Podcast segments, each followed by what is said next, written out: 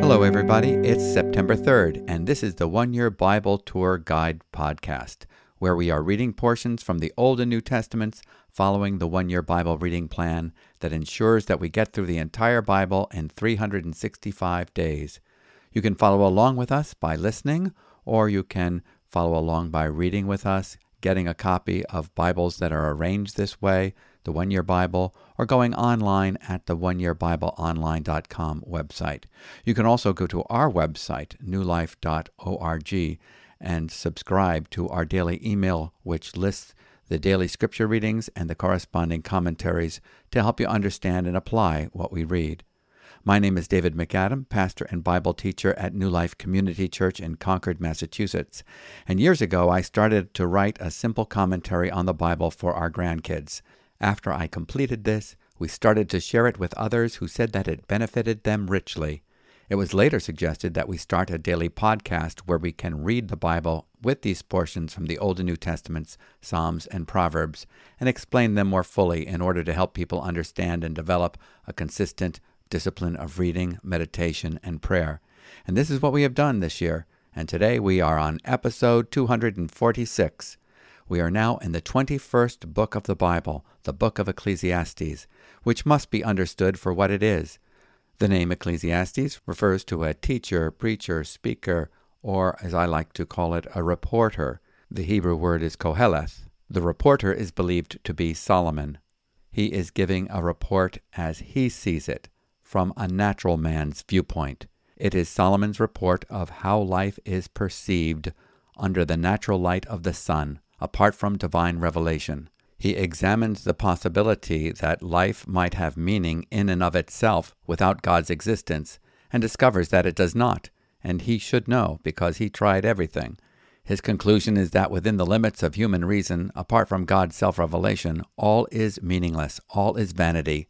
What does he mean by this? As we have been reading through the Bible, we have learned not to pull verses out of context, but to read everything in its proper historical, situational, and literary context. Solomon's report does not tell the full story. His report is inspired, his report is accurate, but according to divine revelation, it is not entirely true. Let me illustrate. We have just read through the book of Job. In the book of Job, we had the speeches of Job and his friends, who had a limited and sometimes false understanding. Not everything they said was correct. Therefore, not everything written in the book of Job is true. The Lord tells them that their view was incorrect in the last chapter. In the book of Ecclesiastes, we have the report of Solomon examining life from a naturalistic, humanistic viewpoint. He concludes that all is vanity, and yet we know that this is a false conclusion as we take in what God has said in accordance with the rest of His Word. For example, Jesus told us the meaning of life when he prayed to his Father, saying, This is eternal life, that they may know you, the only true God, and Jesus Christ, whom you have sent. John chapter 17, verse 3. As one writer, Larry Richards, put it, quote, Inspiration guarantees the accuracy of Solomon's report of his process and conclusions, not that his conclusions reflect the reality we know through Scripture's fuller revelations of God and his good purposes for mankind. Solomon's report that life is meaningless is not true if we take into account what God has to say about it.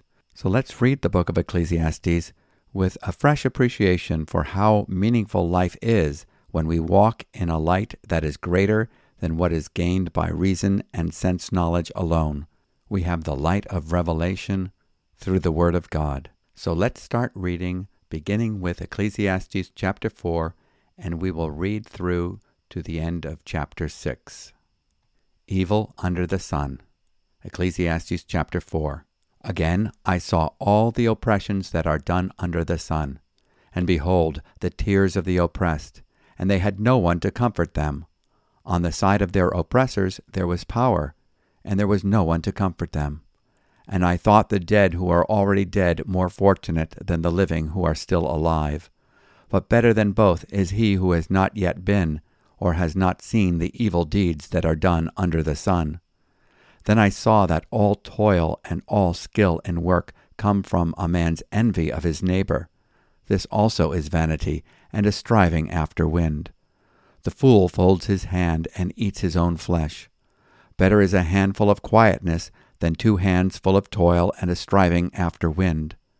Again, I saw vanity under the sun, one person who has no other, either son or brother. Yet there is no end to all his toil, and his eyes are never satisfied with riches, so that he never asks, For whom am I toiling and depriving myself of pleasure? This also is vanity and an unhappy business. Two are better than one, because they have a good reward for their toil. For if they fall, one will lift up his fellow. But woe to him who is alone when he falls, and who has not another to lift him up. Again, if two lie together, they keep warm. But how can one keep warm alone? And though a man might prevail against one who is alone, two will withstand him. A threefold cord is not quickly broken. Better was a poor and wise youth than an old and foolish king who no longer knew how to take advice. For he went from prison to the throne, though in his own kingdom he had been poor. I saw all the living who move about under the sun, along with that youth who was to stand in the king's place. There was no end of all the people, all of whom he led. Yet those who come later will not rejoice in him. Surely this also is vanity and a striving after wind. Chapter 5 Guard your steps when you go to the house of God. To draw near to listen is better than to offer the sacrifice of fools, for they do not know that they are doing evil. Be not rash with your mouth, nor let your heart be hasty to utter a word before God, for God is in heaven and you are on earth. Therefore let your words be few. For a dream comes with much business, and a fool's voice with many words. When you vow a vow to God, do not delay paying it, for he has no pleasure in fools.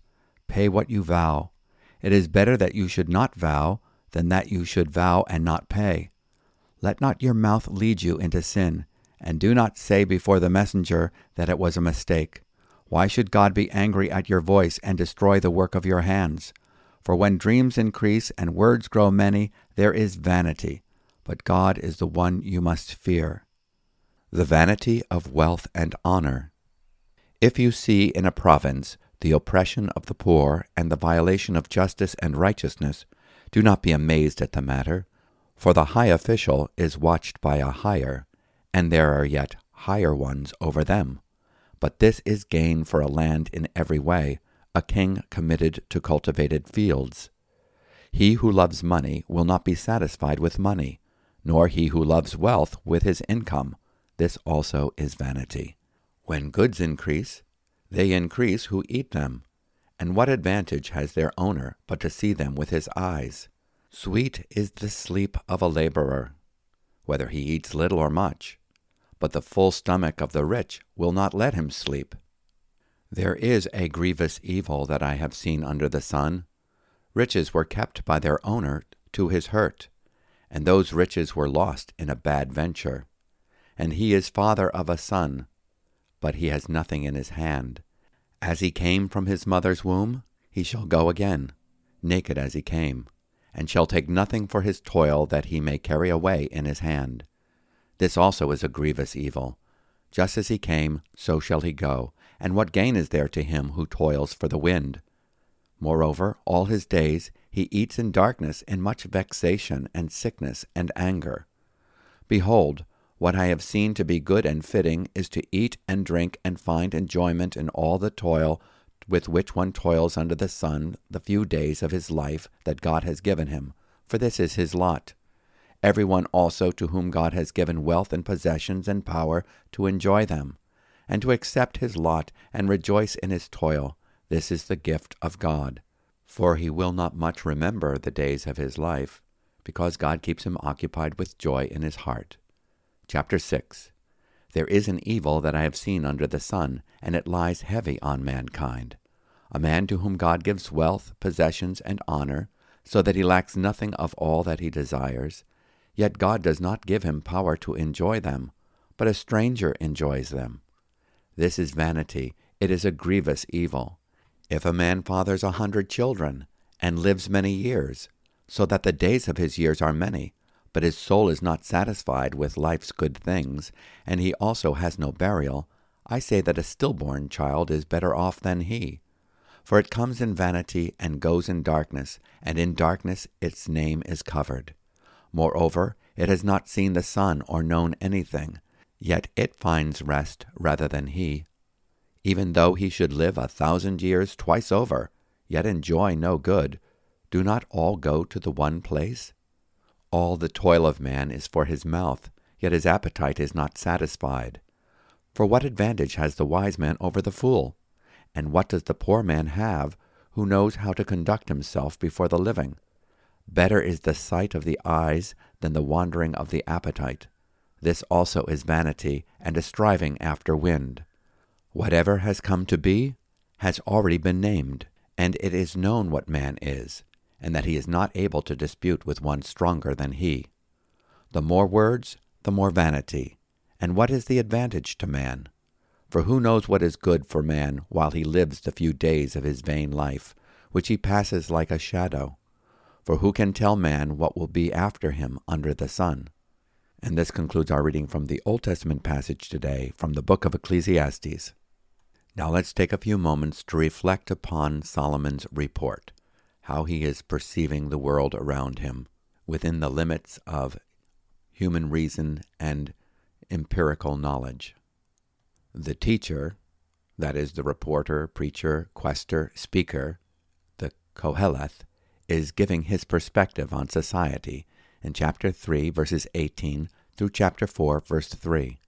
He observes injustice in chapter 3, verses 16 and 17, oppression in chapter 4, verse 1, depression in chapter 4, verses 2 and 3, competition in chapter 4, verses 4 through 7, and work addiction in chapter 4, verse 8. He observes the need for cooperation in chapter 4, verses 9 through 12. Two are better than one because they have a good return for their labor. For if either of them falls, the one will lift up his companion. But woe to the one who falls when there is not another to lift him up.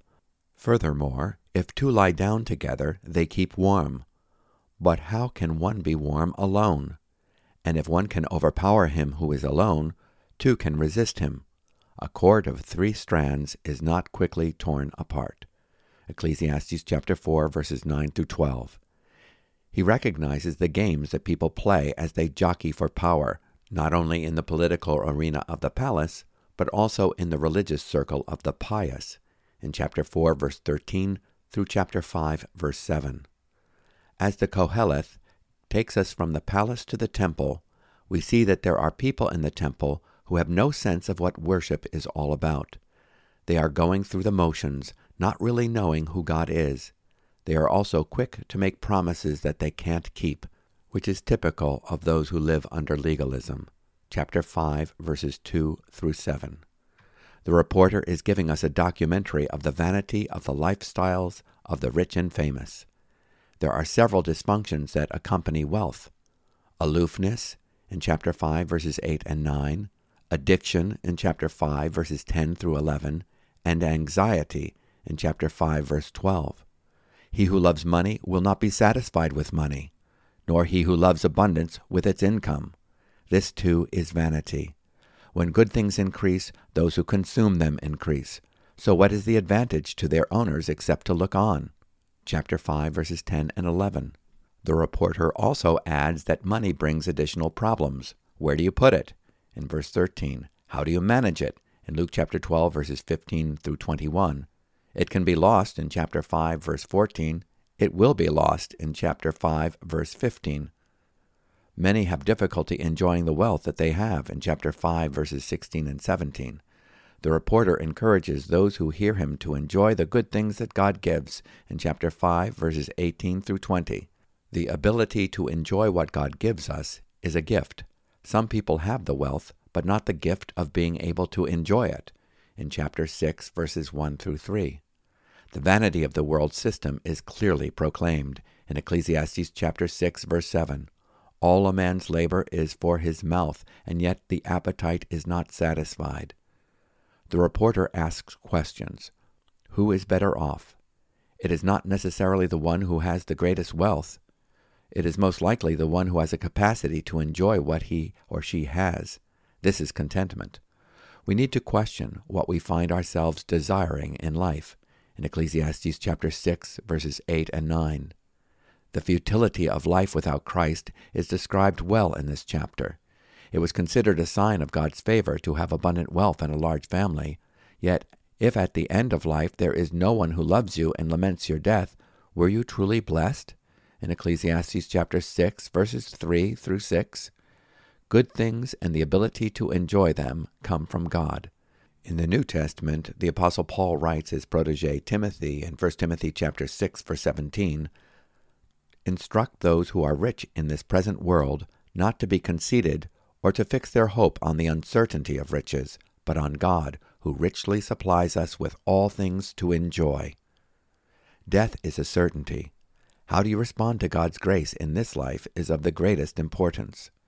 Chapter 6 concludes with the realization that our own understanding is finite and limited. We think we know what constitutes the good life, but we don't. We don't know how the achievements and contributions we make in our lifetimes will be remembered, appreciated, or interpreted in the future. These are all the more reasons to live rightly related to God under the Word, having our heart's understanding enlightened by the Spirit of wisdom and revelation in the knowledge of Christ Jesus. Now let's move on to the New Testament portion of our reading today, the Apostle Paul's second letter to the Corinthians, 2 Corinthians chapter 6 verses 14 through chapter 7, verse 7.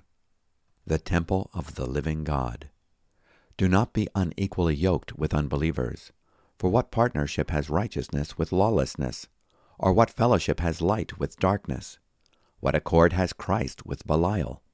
Or what portion does a believer share with an unbeliever? What agreement has the temple of God with idols? For we are the temple of the living God, as God said, I will make my dwelling among them, and walk among them, and I will be their God, and they shall be my people. Therefore go out from their midst, and be separate from them, says the Lord, and touch no unclean thing. Then I will welcome you, and I will be a father to you, and you shall be sons and daughters to me, says the Lord Almighty.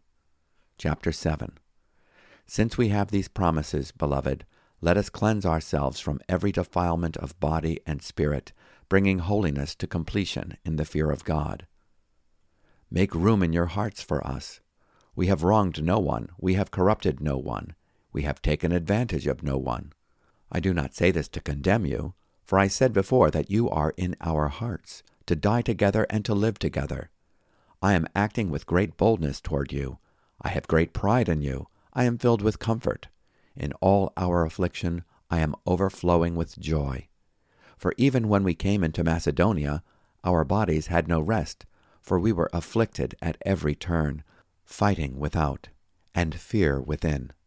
But God, who comforts the downcast, comforted us by the coming of Titus, and not only by his coming, but also by the comfort with which he was comforted by you, as he told us of your longing, your mourning, your zeal for me, so that I rejoiced still more.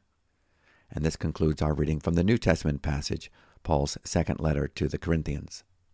In this passage, the Apostle Paul clearly expounds the dangers of an unequal yoke. Just as two different kinds of animals cannot wear the same yoke in a united task, so two people who do not share the same life, faith, values, and fundamental goals should not join in marriage or a business enterprise. The concept of the unequal yoke comes from Deuteronomy chapter 22, verse 10. You shall not plow with an ox and a donkey together.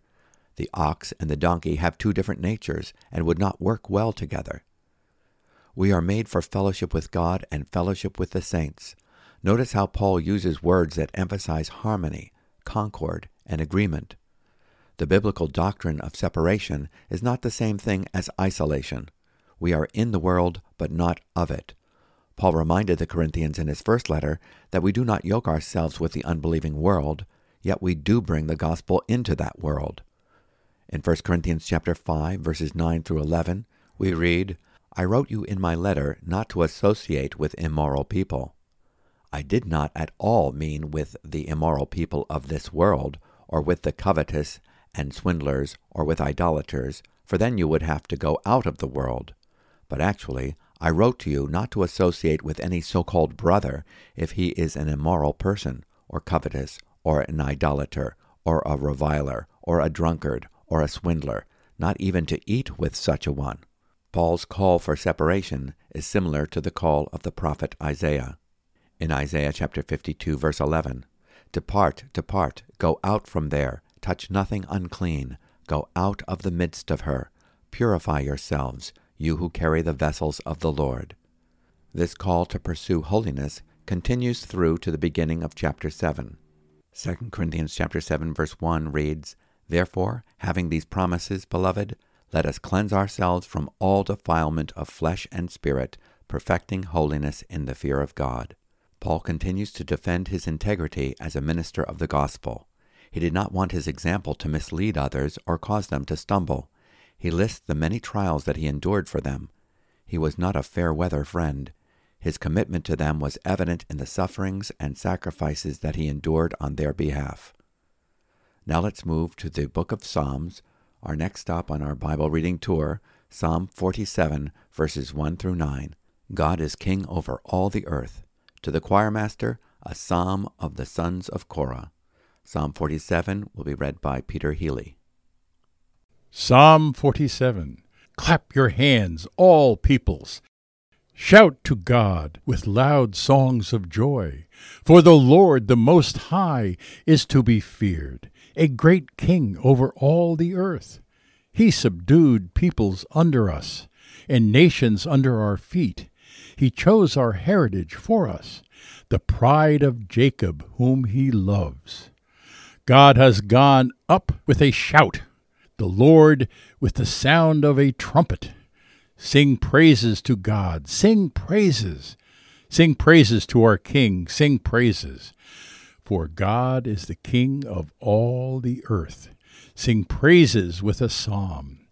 God reigns over the nations. God sits on his holy throne. The princes of the people gather as the people of the God of Abraham. For the shields of the earth belong to God. He is highly exalted. Thank you, Peter. In Psalm 46, we saw God as a refuge and present help in times of trouble. He is worthy of our trust. In Psalm 47, we see God as the great ruler, and he is worthy of our obedience. He subdued nations on our behalf, and in his great love, he wrote us into his last will and testament, winning our inheritance for us.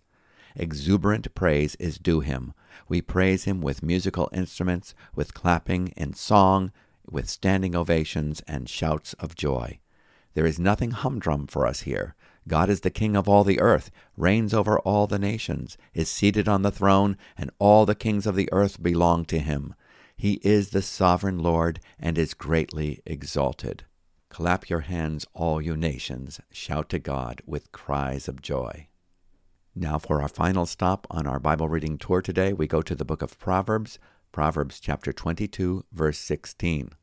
This is a good proverb to enlighten the way we treat people. Whoever oppresses the poor to increase his own wealth, or gives to the rich, will only come to poverty.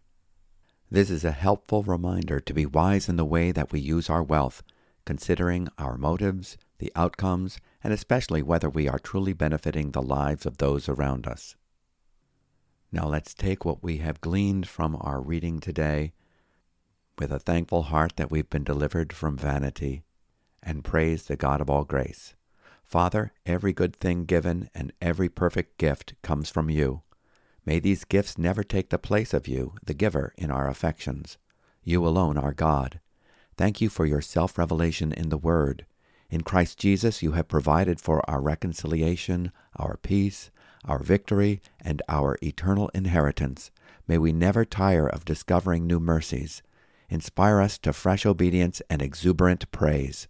Bless our brothers and sisters in Christ around the world, and may we be an enduring testimony to the oneness, the faithfulness, and the grace we have received. In Jesus' name, Amen. Well, as they say in the filming industry, that's a wrap. This concludes our reading for today from the One Year Bible, and I trust that you have been encouraged. God willing, we will be back again tomorrow, and we will glean from the Bible's wisdom literature and also the corrective letters of the Apostle Paul. If you would like to know more about New Life Community Church and New Life's ministries and how you can be a support, you can go to our website, newlife.org. You can also subscribe there to a written copy of our commentary on each day's portion from the Bible. And you are welcome to contact us by email, writing podcast at newlife.org if you have any questions or comments you want to share with us. So until next time, we commend you to God and to the word of His grace, knowing that He who has begun a good work in you will be faithful to complete it. Remember, He's not finished with us yet. May your heart be at peace. Shalom.